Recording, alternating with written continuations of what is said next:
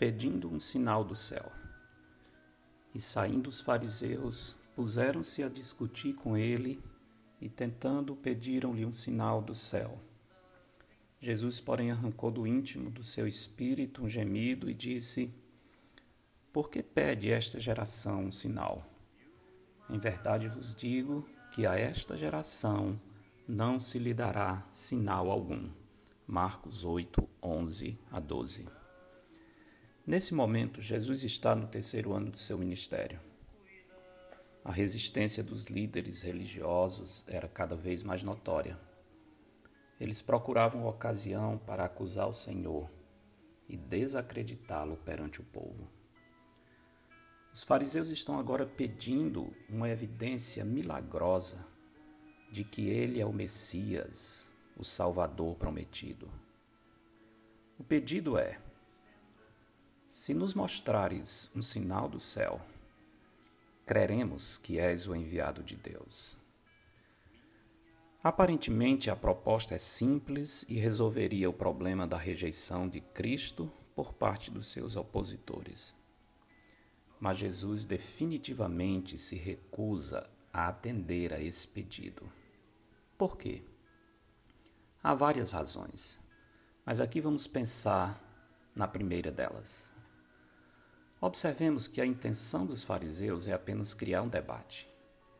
Jesus nunca se mostrou interessado em debates.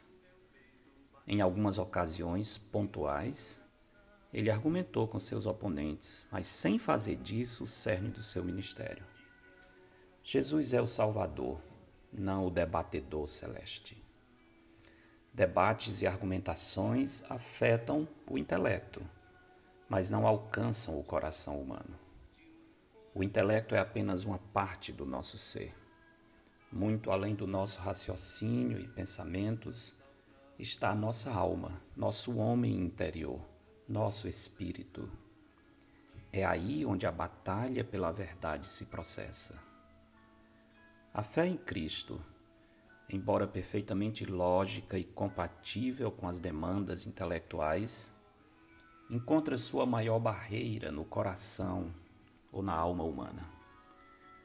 Quando o coração se recusa a submeter-se ao Evangelho, a mente encontra meios para justificar tal recusa, mesmo que sejam meios absurdos à própria mente.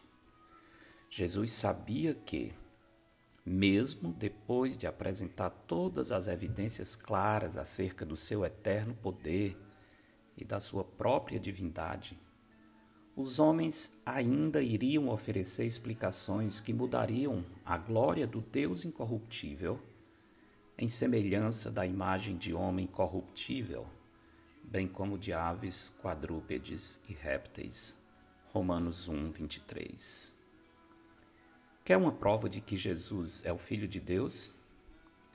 Olhe para cima, pois os céus proclamam a glória de Deus e o firmamento anuncia as obras das suas mãos.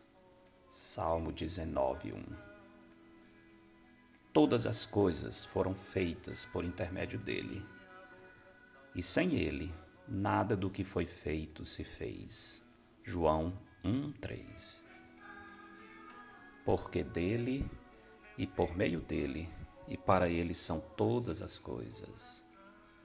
A ele, pois, a glória eternamente. Amém. Eu sou Genduan Silva Lira, pastor da Igreja Bíblica Batista do Planalto, em Fortaleza. Este foi mais um episódio da Semente.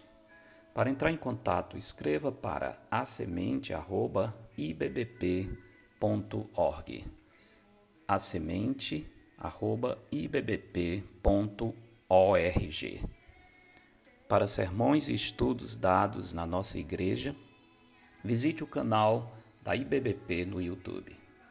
Tenha um bom dia com o Senhor.